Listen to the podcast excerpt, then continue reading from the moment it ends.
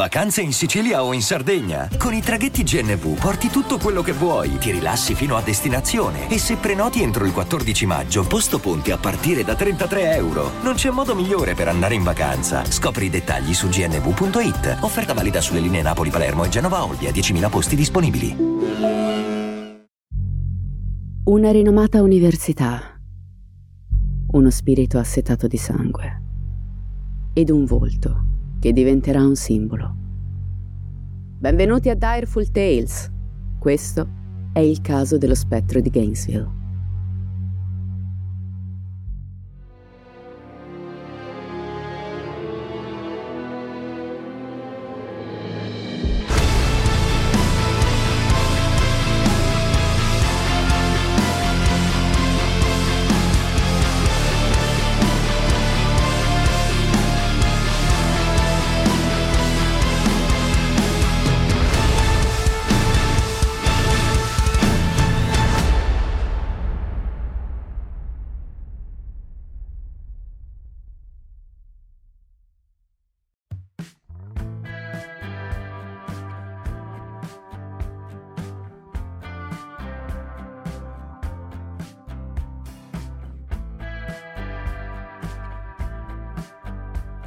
Se chiedete in giro di Gainesville, in Florida, vi diranno che è uno dei posti migliori in cui vivere.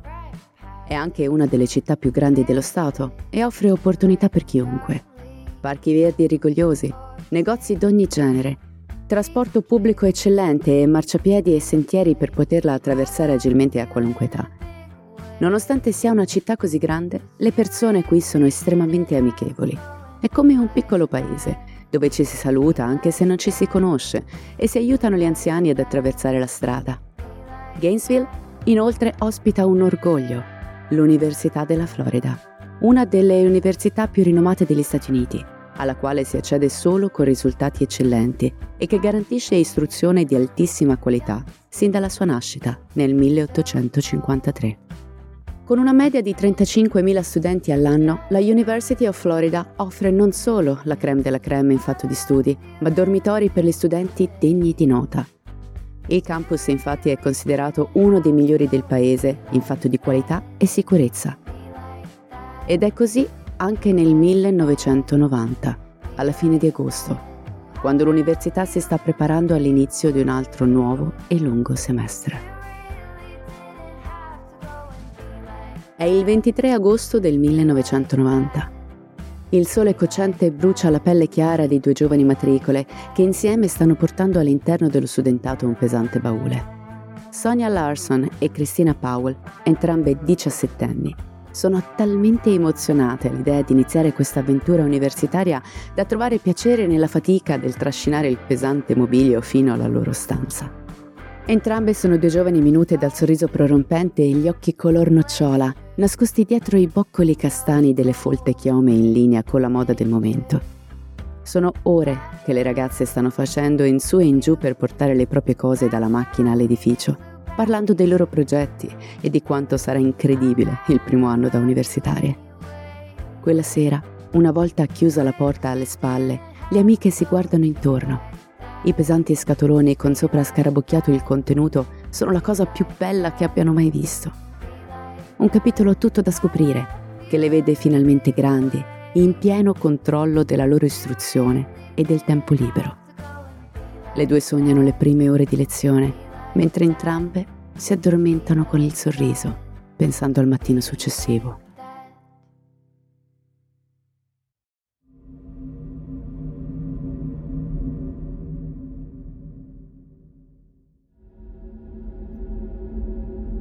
Il buio della notte soffoca il respiro con il suo cocente mantello umido tipico della Florida.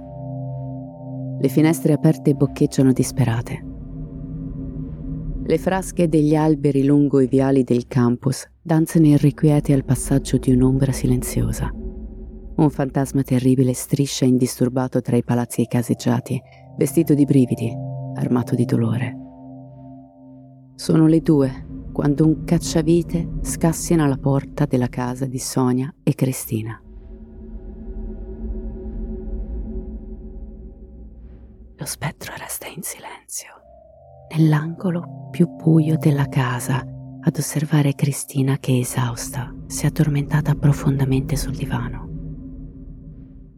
Solleva il suo petto, si abbassa e si alza al lento ritmo del respiro, ignara dell'estraneo a pochi metri da lei.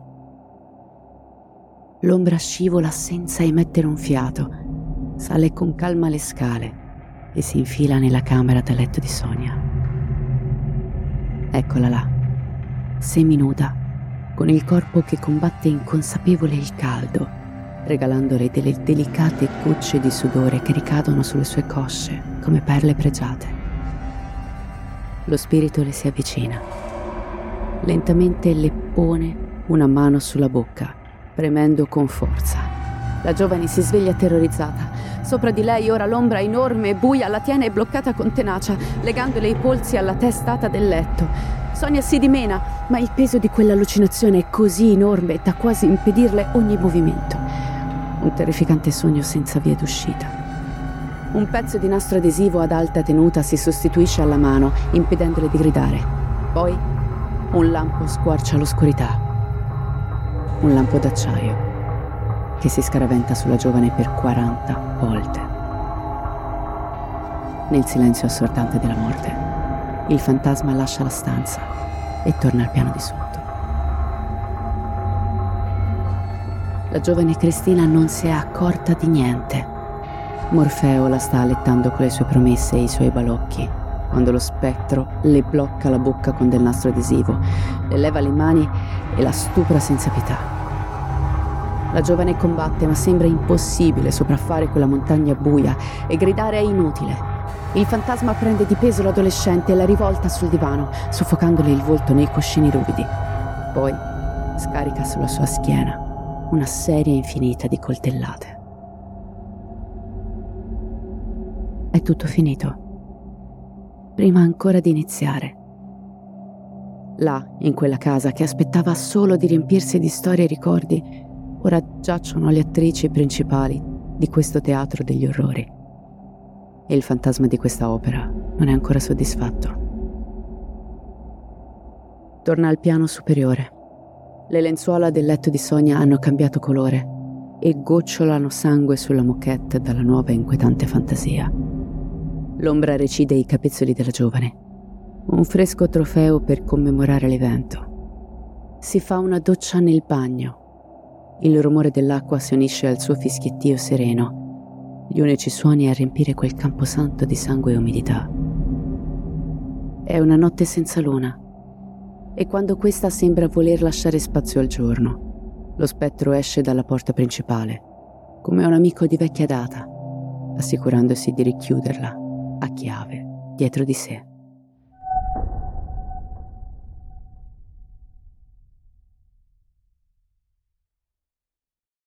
Il mattino ha l'oro in bocca per gli studenti della University of Florida. I viali del campus brulicano di giovani carichi di zaini e buone intenzioni. Le lezioni iniziano, i professori parlano, ma due sedie restano vuote. Qualcuno si domanda dove siano le due brunette conosciute il giorno prima. Ma l'ansia, da prima mattinata, occupa i pensieri di tutti, e così le ore del 25 agosto scorrono inconsapevoli e inesorabili. Il giorno seguente, i genitori della dolce Cristina arrivano all'abitazione della figlia. L'auto è carica di mobili e la coppia è arrivata presto per portare alla figlia le ultime cose e dare una mano a lei e alla conquilina per organizzare al meglio gli spazi. La signora Powell suona il campanello di casa, ma nessuno viene ad aprire. Anche il marito raggiunge la porta e prova a bussare. Forse le ragazze sono ancora a letto. Christine? Sei in casa? Forse sono a lezione, suggerisce l'uomo. La coppia quindi lascia l'abitazione. Sicuramente la figlia è impegnata e si è dimenticata di dir loro il corretto orario delle lezioni. Attenderanno in città e riproveranno più tardi. Nel frattempo, durante la mattinata, anche un paio di amiche bussano alla porta delle ragazze senza ricevere risposta lasciano alcuni bigliettini attaccati all'uscio dicendo di essere passate e se ne vanno. I genitori di Christine Tornano in tarda serata, ma le luci della casa sono spente. Impensieriti provano a guardare all'interno dell'abitazione, ma sembra che non ci sia nessuno. E comunque le tende semichiuse non lasciano intravedere niente di insolito. La coppia attende il mattino successivo e poi si presenta all'ufficio amministrativo della facoltà, chiedendo di essere accompagnati da un responsabile che possa aprire la porta, perché c'è qualcosa di profondamente sbagliato. Lo sentono. Sono le 10 quando girando la chiave tre volte nella serratura della casa delle giovani, i signori Powell e il responsabile degli alloggi studenteschi entrano all'inferno. Il grido straziato della mamma di Christine scuote il campus della prestigiosa università fino al midollo. La polizia arriva immediatamente la scena del crimine è un orrendo palcoscenico allestito a regola d'arte come un terrificante quadro dantesco dall'evidente intenzione malignamente erotica. I corpi brutalmente mutilati di Sonia e Christine giacciono in pose sessualmente ammiccanti al centro di un tappeto di sangue e budella, dove i loro vestiti fatti a brandelli fanno da lugubre cornice al capolavoro di crudele oscenità. La notizia arriva quasi urlando nei corridoi del campus. Gli studenti indossano la pelle d'oca alla scoperta del perché quelle due sedie sono rimaste vuote i primi giorni di lezione. L'università si dipinge a lutto il volto e gli schiamazzi nei viali si acquietano, lasciando spazio alla paura e all'incertezza. Due giovani matricole sono state massacrate all'interno del campus e forse il loro assassino è qualcuno che sta camminando proprio lì, tra una lezione e l'altra. Qualcuno che si siede di fianco, che chiede in prestito un foglio. Qualcuno che sorride e passa oltre. I sospetti sono troppi. Schiacciano i pensieri dei ragazzi con angoscia, ma non si fa in tempo a elaborare la notizia che il fantasma reclama il suo terzo sacrificio. Sono le 11 del mattino quando due agenti del distretto di polizia di Gainesville bussano alla porta di Krista Hoy, una brunetta minuta di 18 anni, studentessa del college di Santa Fe, a 12 minuti di distanza dall'Università della Florida, sempre a Gainesville. La ragazza sogna di entrare in polizia un giorno e proprio per questo e per sostenere gli studi lavora part-time al distretto. Krista è una ragazza seria e quando più di un agente nota la sua assenza, viene inviata una pattuglia per assicurarsi che sia tutto a posto. Ma basta una rapida occhiata alla porta d'ingresso per capire che in quella casa sta per essere scoperto qualcosa di orribile. I due poliziotti scambiano una rapida occhiata e impugnano le armi. Lentamente girano il pomello che con un lamento introduce i due uomini all'abitazione silenziosa, come una tomba un preciso segnale di morte. Gli agenti si muovono lentamente, gettano lo sguardo nella cucina vuota. Il salotto è immacolato, ma quando aprono la porta socchiusa della camera da letto, l'istantanea che si trovano di fronte gli spara un colpo dritto al cuore. Sopra il letto zuppo di carne e sangue è esposto il corpo decapitato di Krista, seduto in una posa invitante che non lascia spazio all'immaginazione. Uno degli agenti si volta per non vedere lo scempio, ma getta un grido che gli fa cadere la pistola, quando alle sue spalle si ritrova faccia a faccia con la testa mozzata della giovane.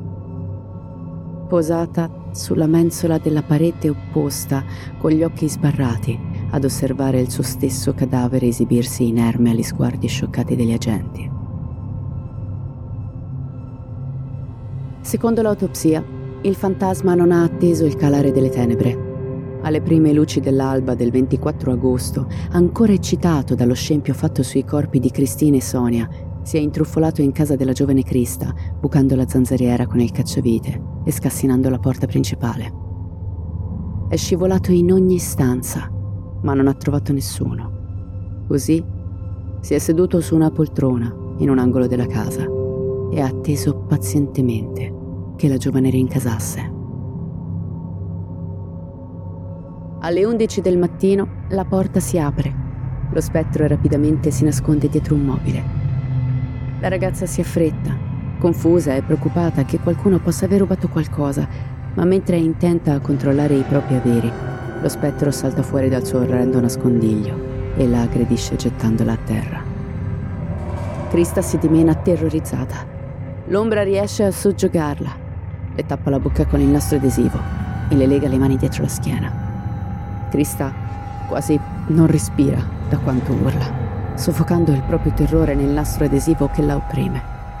Il fantasma la getta sul letto, le taglia i vestiti con il coltello e la violenta.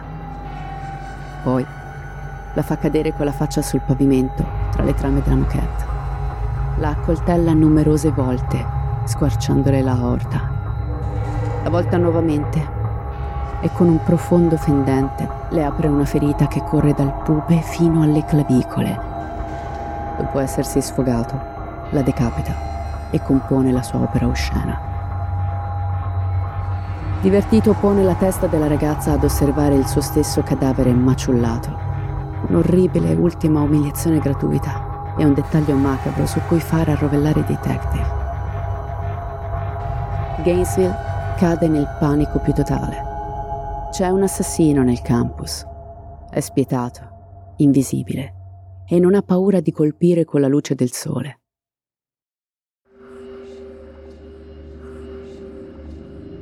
Gli studenti sono pietrificati all'idea di tornare nei propri alloggi.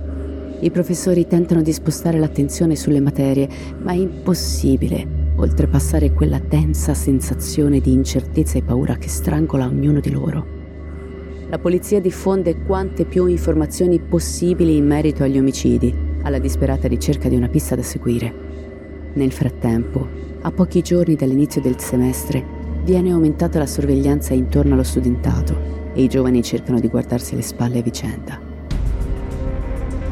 La notte si organizzano in piccoli gruppi per dormire tutti insieme. Nessuno va più in giro da solo. Le ragazze si accompagnano in bagno e in mensa a quattro a quattro. L'università subisce un duro colpo, non solo a livello emotivo, ma monetario. Sono molte infatti le famiglie che trasferiscono i propri figli altrove o semplicemente ritirano la domanda di iscrizione. La University of Florida non è più un luogo rinomato e di eccellente istruzione. Qui si muore smembrati, senza ragione. Gainesville è lontana dall'essere la tranquilla e amichevole città che era un tempo e il suo spettro è ancora assetato di sangue. È la notte del 27 agosto. Le strade sono deserte le finestre e le porte sbarrate. Il vento caldo trascina con sé un lenzuolo di panico e angoscia e la gente è rintanata in casa. L'orrendo Belfagor viene attirato verso un'abitazione, quella di due studenti, Manny Taboda e la brunetta Tracy Paul, entrambi di 23 anni. Rompe la porta a vetri scorrevole ed entra dal retro. Avvolto dalle tenebre, lo spettro entra nella camera da letto del ragazzo, Manny. Il giovane dorme tranquillo nel suo letto. Non è la tipica vittima dello spettro, ma è ciò che si staglia tra lui e il suo vero obiettivo. L'ombra si avventa sul ragazzo pugnalandolo. Il giovane si sveglia gridando e in piena adrenalina inizia a lottare con la bestia selvaggia che vuole il suo sangue. Manny è un giocatore di football. La sua stazza è importante, ma non basta per sopravvivere ai fendenti potenti e rapidi del mostro. Al piano superiore, Tracy viene svegliata dal trambusto. Agitata corre al piano di sotto per capire cosa stia succedendo all'amico, ma non fa in tempo a vedere il corpo di Manny crollare a terra, che l'incubo bestiale inizia ad inseguirla con il coltello sollevato sopra la testa. La giovane grida tutto il fiato che ha in corpo mentre si lancia su per le scale. Raggiunge la camera da letto, entra e si barrica all'interno come meglio può. Ma non basta. Mentre cerca di afferrare tra le lacrime il telefono sul comodino, lo spettro sfonda la porta con tutta la potenza che ha in corpo e agguanta la ragazza. Ancora una volta compie il suo macabro rituale. Le tappa la bocca, la lega, le taglia i vestiti e la stupra. dopo averla pugnalata regala ai fotografi della scientifica l'ennesima opera carnale e malata, posizionandola in modo osceno. Uscendo, non si preoccupa di spostare il giovane Manny, non trae piacere dal corpo maschile. Così lo lascia lì, al centro della macchia di sangue che si allarga sempre di più sul pavimento, toccando tutto ciò che incontra come un'orrenda carezza.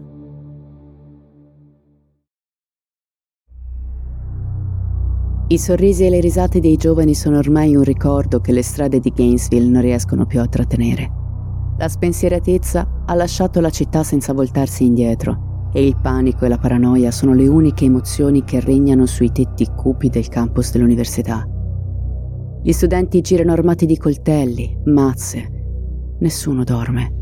Sotto le finestre vengono piazzati i vetri rotti e le porte vengono sbarrate.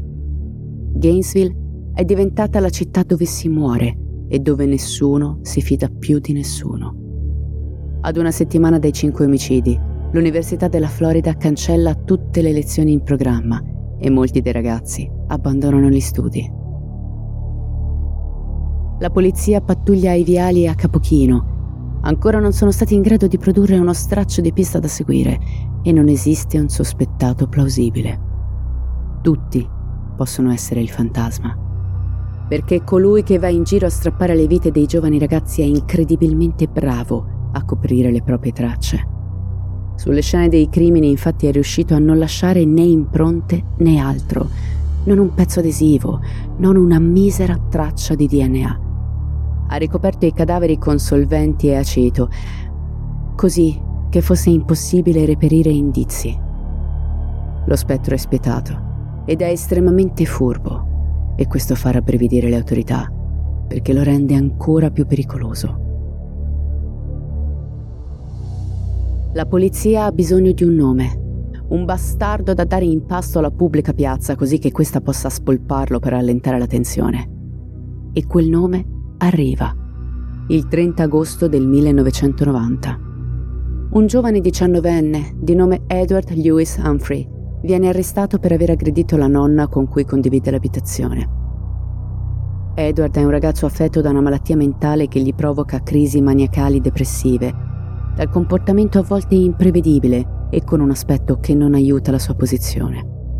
Edward infatti ha il volto pieno di cicatrici, un souvenir di un vecchio incidente d'auto a cui è sopravvissuto, ma che gli stampa addosso lo stereotipo di mostro. Ed è questo che la gente pensa di lui.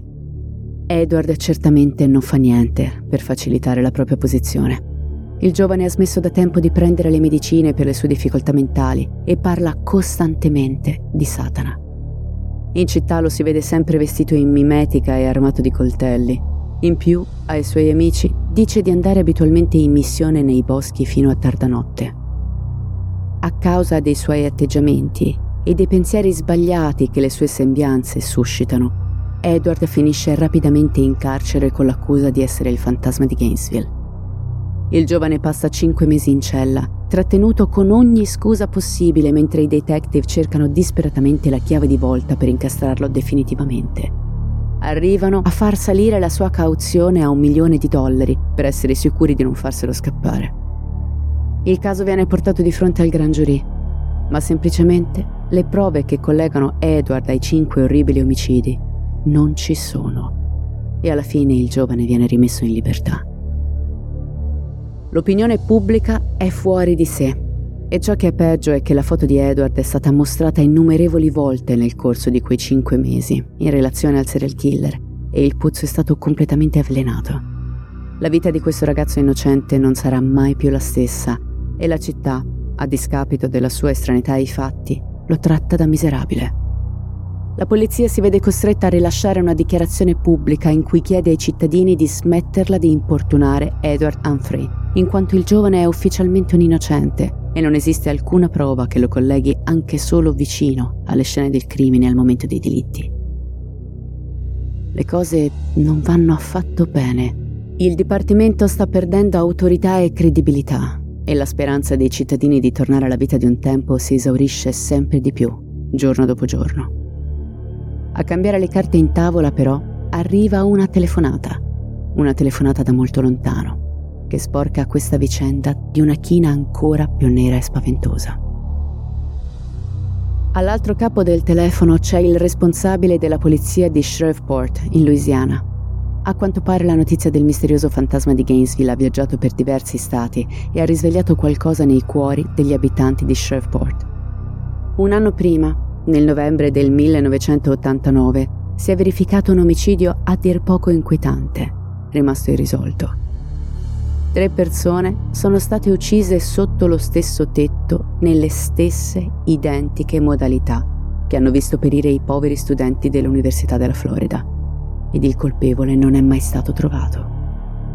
William Grissom, di 55 anni, stava cenando in compagnia di sua figlia Julie, di 24, e il nipotino Sean, di appena 8 anni, quando la morte ha varcato la loro soglia. L'uomo e il piccolo sono morti per primi. Julie è stata brutalmente stuprata. L'assassino l'ha morsa così forte durante l'aggressione da lasciare segni su tutto il corpo. Poi l'ha uccisa e ha posizionato il suo cadavere in una posa ammiccante, a gambe divaricate. Il detective Don Main del dipartimento di Gainesville salta in auto e alle prime luci dell'alba arriva in Louisiana. Si dà una rinfrescata nei bagni, butta giù una tazza di caffè e si mette immediatamente ad analizzare il rapporto sul caso di Shreveport. Non c'è alcun dubbio. La posa in cui la povera ragazza è stata messa è la medesima di altri omicidi in Florida. Il nastro adesivo è lo stesso, così come il modus operandi e l'utilizzo dell'aceto e di alcuni agenti chimici per pulire i cadaveri arriva di conseguenza. Il fantasma di Gainesville è lo stesso spettro di Shreveport ad un anno di distanza, il lupo ha cambiato stato, ma non ha perso il vizio. Ma c'è una differenza sostanziale questa volta. Per quanto il killer abbia tentato di eliminare le sue tracce, sul corpo della povera Julie è stato rinvenuto un DNA sconosciuto maschile, gruppo sanguigno B. Passano 30 giorni. Mains è già tornato in Florida e sta lavorando per sanare il fantasma squartatore quando alla sede della Crime Stoppers, un'organizzazione internazionale per la lotta al crimine che supporta le forze investigative, arriva una chiamata. La residente di Shreveport, Cindy Jurorsek, forse ha delle informazioni che possono condurre gli inquirenti allo spettro sanguinario. Vedete, tempo addietro la donna ha conosciuto un uomo strano mentre era in chiesa con suo marito. Durante una normale conversazione, l'uomo avrebbe sussurrato un paio di frasi disturbanti che la donna non ha compreso completamente. Qualche giorno dopo, lo stesso soggetto si è presentato alla loro porta, autoinvitandosi in salotto per quattro chiacchiere. La coppia, cercando di non essere scortese, si è accomodata con l'uomo in sala. Cindy si è recata in cucina per preparare del tè, ma al suo ritorno nella stanza, suo marito Steven stava cacciando dall'abitazione il misterioso sconosciuto. Quando le ho chiesto perché lo avesse mandato via, mi ha risposto che quell'uomo gli aveva detto una cosa orribile. Gli aveva detto che amava infilare i coltelli nelle persone. Cindy non aveva più pensato a lui, ma quando è venuta a sapere degli omicidi all'Università della Florida, qualcosa nel suo cervello ha cominciato a suonare con insistenza, come un allarme rimasto addormentato per troppo tempo. Alla donna infatti erano tornate in mente alcune parole dette dallo strano sconosciuto tempo addietro. Un giorno lascerò questa misera città. Andrò dove potrò stendermi al sole tutto l'anno e guardare donne bellissime per giornate intere. Cindy fornisce un nome. Un nome già conosciuto dal database della polizia. È già stato arrestato per una rapina in un supermercato di Ocala, in Florida il 7 settembre del 1990, dieci giorni dopo la scoperta dei corpi di Paul e Tabitha. È il gennaio del 1991 quando i detective riescono finalmente a ritracciarlo. Lo spettro è detenuto nel carcere di Marianne, a 65 km da Gainesville. Quando vanno a fargli visita, lo vedono arrivare dal fondo del corridoio, in manette. Un incubo fatto di carne, alto e imponente come una fiera infernale, pallido come uno spirito del passato. I pochi e radi capelli che incorniciano due occhi neri, inclinati verso il basso, ad incontrare la bocca naturalmente imbronciata. Una triste maschera teatrale che avanza verso la polizia con passo lento e fermo. Il fantasma si ferma di fronte ai detective. Il suo nome è Daniel Howard Rowling. Daniel nasce nel 1954 a Shreveport, in Louisiana. Sua madre Claudia ha solo 19 anni al momento del parto. Il padre James, invece, è un ufficiale di polizia e veterano decorato della guerra di Corea. Nel privato, il bravo soldatino abusa del piccolo Daniel e della moglie ogni volta che ne ha occasione, provando piacere nel punirli per le ragioni più futili. Daniel non ha nemmeno il tempo di capire che l'uomo di fronte a lui è suo padre, che già si ritrova le sue mani addosso. James picchia il figlio quando si accorge che non gattona correttamente e quando respira in un modo che a lui dà fastidio. Crescendo il ragazzino si sente ripetere di essere stato un incidente di percorso. Viene umiliato di fronte ai compagni, arrestato per motivi inesistenti. Il padre arriva a picchiargli a sangue il cane, lasciandoglielo morire tra le braccia. In casa Rowling regna l'inferno. Un calvario costante che il padre di famiglia giustifica con la propria diagnosi da stress post-traumatico e stress lavorativo ma ammettiamolo, ci sono moltissime persone al mondo che soffrono di PTSD e non fanno certe cose. Quindi mi permetto di uscire dal seminato e di dire che James Rowling era semplicemente uno stronzo. Una creatura violenta, capricciosa, tossica, che traeva piacere nel distruggere le vite di coloro che gli stavano vicino. Claudia tenta più volte di fuggire con il figlio, ma il poco denaro a disposizione e ahimè il triste destino manipolatorio delle relazioni tossiche l'ha sempre ricondotta da James. La donna peggiora di giorno in giorno, tentando di assorbire sul proprio corpo le percosse destinate al figlio. Ma quando il piccolo Daniel boccia in terza elementare a causa di numerosi giorni d'assenza dovuti a una brutta influenza, la donna ha talmente paura delle ripercussioni da avere un esaurimento nervoso e tentare il suicidio tagliandosi le vene. Claudia viene ricoverata in ospedale e la mente di Daniel si incrina terribilmente ma il piccolo cerca di non mollare, cerca di tenere duro, scopre di trovare pace nella musica. A 11 anni inizia a suonare la chitarra e a scrivere canzoni, passione che non abbandonerà mai. Ma la madre, uscita dall'ospedale, si rifugia nell'alcol e nella droga, perdendo il rapporto con il figlio. Daniel inizia ad avere pensieri violenti, pensieri che in qualche modo lo spaventano. Così cerca di scacciarli, Ancora non demorde, vuole fuggire, vuole sopravvivere a quello schifo, non vuole diventare come suo padre. Prende ogni lavoretto che trova, va in chiesa, tutto per non cedere a quei nuovi impulsi che lo inseguono ogni volta che lascia vagare la mente. Si arruola nell'aeronautica, ma nel frattempo cede alla droga e viene espulso. Il giovane non torna dai genitori, si rifugia per un po' a casa del nonno materno, inizia a lavorare, e nonostante le sue dipendenze riesce ad incontrare una donna e sposarla, Homala Halko, con la quale mette al mondo una figlia. L'amore dovrebbe salvare il mondo, ma lascia sempre fuori qualcuno. E come spesso accade, purtroppo, Daniel finisce nelle stesse identiche scarpe del padre. Inizia ad abusare fisicamente e verbalmente di sua moglie e sua figlia Omala chiede il divorzio, riuscendo a fare quel passo difficile che Claudia non fu in grado di fare, salvando la vita a se stessa e alla sua bambina. Ma la distruzione della sua seconda famiglia manda definitivamente in frantumi la personalità di Daniel. Rowling entra in un tunnel di visioni sanguinose, desideri violenti e orribili. Per allentare la presa dei pensieri penetranti, partecipa a diverse rapine e arriva a stuprare una donna che non a caso assomiglia in modo inquietante alla sua ex moglie. Per tutta la durata degli anni Ottanta entra ed esce dal carcere sia in Alabama che in Mississippi. Nell'89 torna a Shreveport, dove lavora brevemente in un ristorante, ma quando una notte viene licenziato in tronco, Rowling perde completamente la presa delle sue redini mentali e la perdita del suo lavoro, a distanza di due ore, porta all'omicidio di tre innocenti. Mentre in preda alla furia cieca, Daniel cammina a passo svelto nel buio della città. Allontanandosi dal locale, scorge la casa dei Grisson. Avvicinandosi, osserva da un angolo della finestra il padrone di casa cenare sereno con la figlia e la nipote. E quella visione amorevole scatena il resto del massacro. Daniel scivola in casa, uccide William e il nipotino di otto anni. Stupra e massacra la giovane Julie, uscendo successivamente con calma, dopo aver messo il cadavere della giovane in posa. Lo spettro sanguinario è appena nato. La mattanza compiuta su degli sconosciuti sembra calmare Rowling per un po', fino alla tarda notte del maggio del 1990. Daniel e il vecchio soldato James hanno una discussione accesa, una litigata che si trascina dietro anni e anni di abusi e crudeltà.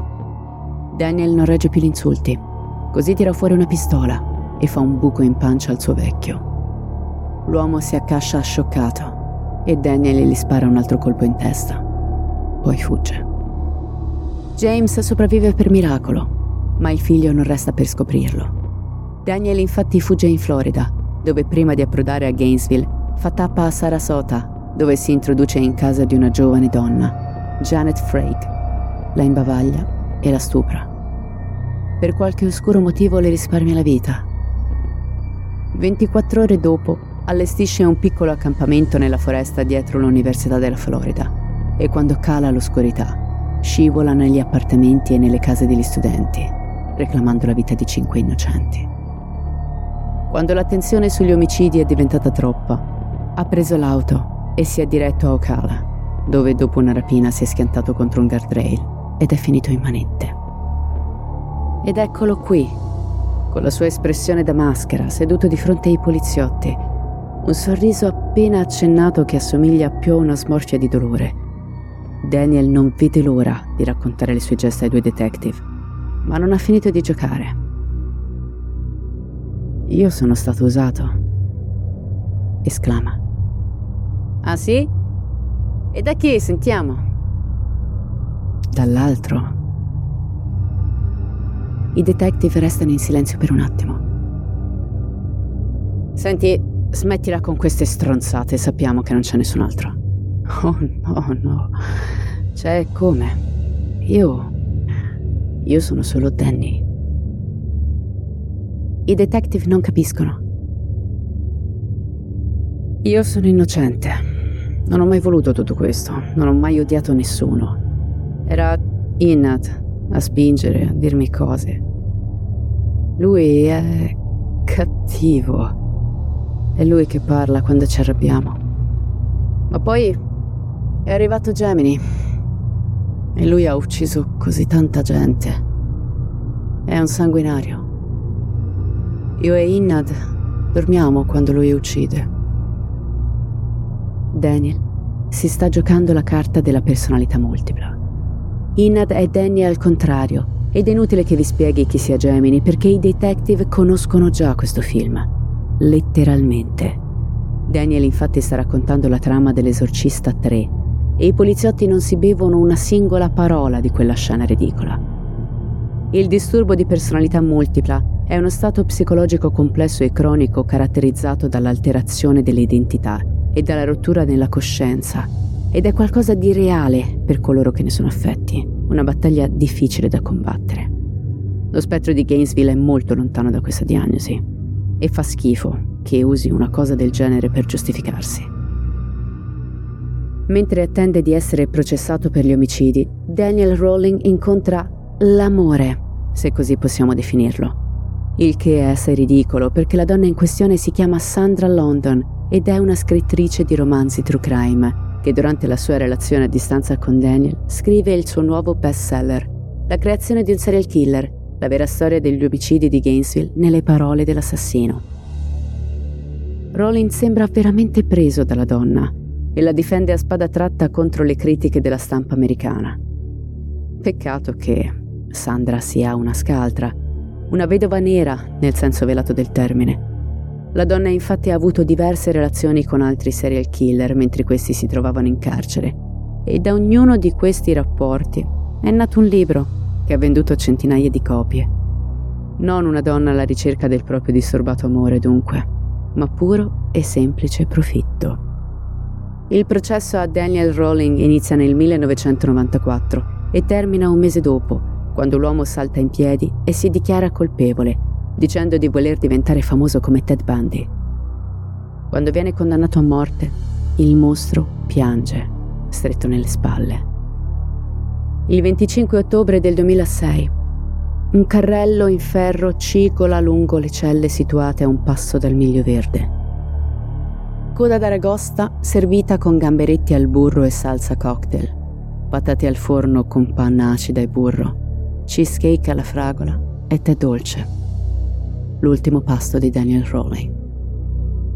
47 persone, più del doppio della capienza normale, sono stipate nella cella di detenzione, dietro la vetrata, in attesa della morte di un mostro. Come ultime parole Daniel canta una canzone. Gli occhi verso il soffitto mentre l'ago scivola nel suo braccio destro. Lo spettro di Gainesville trascina i versi fino al suo ultimo respiro e poi la musica finisce. All'inizio degli anni 90, un aspirante scrittore di nome Kevin Williamson sta guardando la tv a tarda notte quando si imbatte in un documentario su Daniel Rowling. In quel momento, mentre il vento sibila tra i rami degli alberi, Kevin guarda verso la finestra aperta immaginando cosa si provi ad avere un mostro che si intrufola in casa tua per ucciderti. L'ispirazione lo colpisce come un pugno e l'uomo dà vita a una delle sceneggiature che diventerà un cult horror internazionale ed il volto di Daniel, una delle maschere più indossate ad Halloween, quella di Ghostface. Nel 1996 la pellicola esce nelle sale e contribuisce a ridefinire l'horror fino ad oggi un film su un gruppo di adolescenti paralizzati dalla paura a causa di un assassino a caccia. Un assassino che indossa una tunica nera con un cappuccio, brandisce un grosso coltello e porta il volto nascosto dietro quella che oggi è un'iconica maschera bianca senza anima, con la bocca spalancata e urlante. Lo spettro di Gainesville è stato l'ispirazione per il fenomeno globale che oggi conosciamo come Scream. Non so dirvi se Rowling fosse a conoscenza di essere lui al centro di questa saga di successo globale, ma se ci fermiamo un attimo a pensare, questo particolare invadente dovrebbe farci riflettere. Riflettere su quanto sia semplice cedere al fascino del killer, accantonando la morte degli innocenti che lo hanno reso celebre, perché il volto di quest'uomo è diventato una maschera simbolo di orrore e divertimento. Sulle vittime si trova sempre poco, si sa sempre meno. Infatti per me è veramente difficile raccontarvi di loro perché le informazioni sono davvero poche. Nomi di cui difficilmente ci ricordiamo. I volti spesso non li conosciamo e non siamo interessati a conoscerli. Sonia Larson, Christina Powell, Krista Hoyt, Tracy Pauls, Tabata, William Grissom, Julian Grissom e Sean Grissom. Queste povere persone stavano semplicemente vivendo le loro vite ignare del fatto che l'oscurità fosse in agguato nelle loro vicinanze. In loro onore, nel 1990, la Mortboard Senior Honor Society ha piantato degli alberi. In memoria dei cinque studenti scomparsi, i loro volti sono stati dipinti su un muro della 34esima strada. Tutte le donne perite sotto la lama del coltello di Ghostface assomigliavano alla sua ex moglie. Io spero che questo episodio vi sia piaciuto. Questo mese dedicato al true crime collegato al cinema è quasi giunto al termine e lo speciale di Halloween per quest'anno sarà un pochino diverso in quanto ho pensato che sarebbe carino raccontarsi storie horror come dei vecchi amici intorno al fuoco, così come se potessimo stringerci un po' tutti insieme e iniziare l'inverno così.